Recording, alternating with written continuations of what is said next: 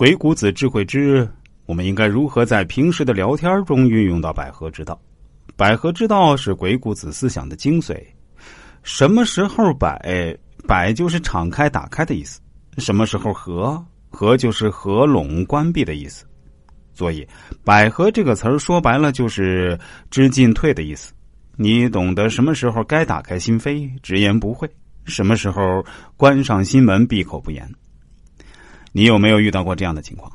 新认识的朋友或者很久不联系的朋友，你明明很想和对方聊会儿天但是不知道该聊什么。嗨，在吗？在，有事吗？然后空气突然好像安静。对方可能是个领导，又或者是一个大咖，或者是你一个目标客户。你明明特别想去跟他请教一个问题，但是你怕打扰到他而不敢说。或者你怕别人以为你是别有用心的而不敢去说，还有一种是你不想说，比如今天你就不喜欢某人，或者你就不想跟他聊天，或者今天心情不好不想说。总之，你不想说的理由可能是千奇百怪，不会说、不敢说、不想说，这三种情况你有没有遇到？作为一名人生策划师。我在给顾客咨询的过程中，确实是经常发现很多朋友有这方面的心理障碍。没错，这就是一种心理障碍。不说不开口就是和，不说有什么坏处呢？你的心门是关闭状态，自己走不出去，别人也走不进来。合上了，别人也无法了解你是谁，你的需求是什么，你能提供什么，都无从知晓。合的时候，沟通就出问题，就会有更大的误会，人际关系也会出问题。合的时候，你可能丢掉的是一个客户，一个大单。摆就是开，打开心扉，直言不讳。你去说了，又有什么好处呢？该说的时候就要大胆的说，说开了，心结解了，问题解决了，人际关系好了。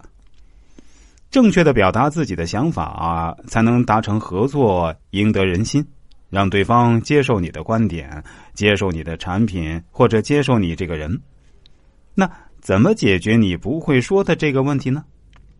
你先去关，关一、关二、关三，你可以去看他的朋友圈，最近都有什么动态？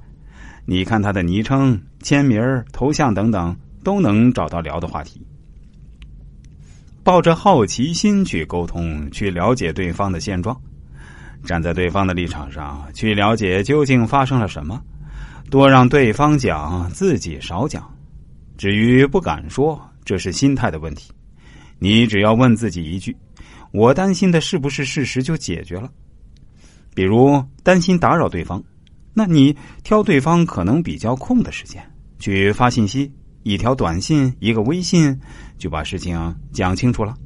如果担心别人以为你别有用心，那你就想想，你今天是聊天的目的是什么？往感情账户中存钱，还是直接想成交对方？目的不同，你的心态自然不同。如果你是想成交，那你还不敢说，那你究竟怕的是什么？怕对方拒绝吗？如果确定你的产品足够好，你是去帮助别人。你是去送一份礼物，那么别人不收，损失的是谁呢？不想说，此时你就是和的状态。你可以继续选择和下去，也可以选择打开心门，带着对这个世界、对他人的好奇心去聊。如果大家想要了解更多这方面的内容，其实也是可以的。您只需要关注一下我的微信公众号“国学文化大叔”就可以了。下面我再说一遍啊。我的微信公众号是“国学文化大叔”，公众号的头像是一个蓝色的太极头像，大家千万不要加错了呀。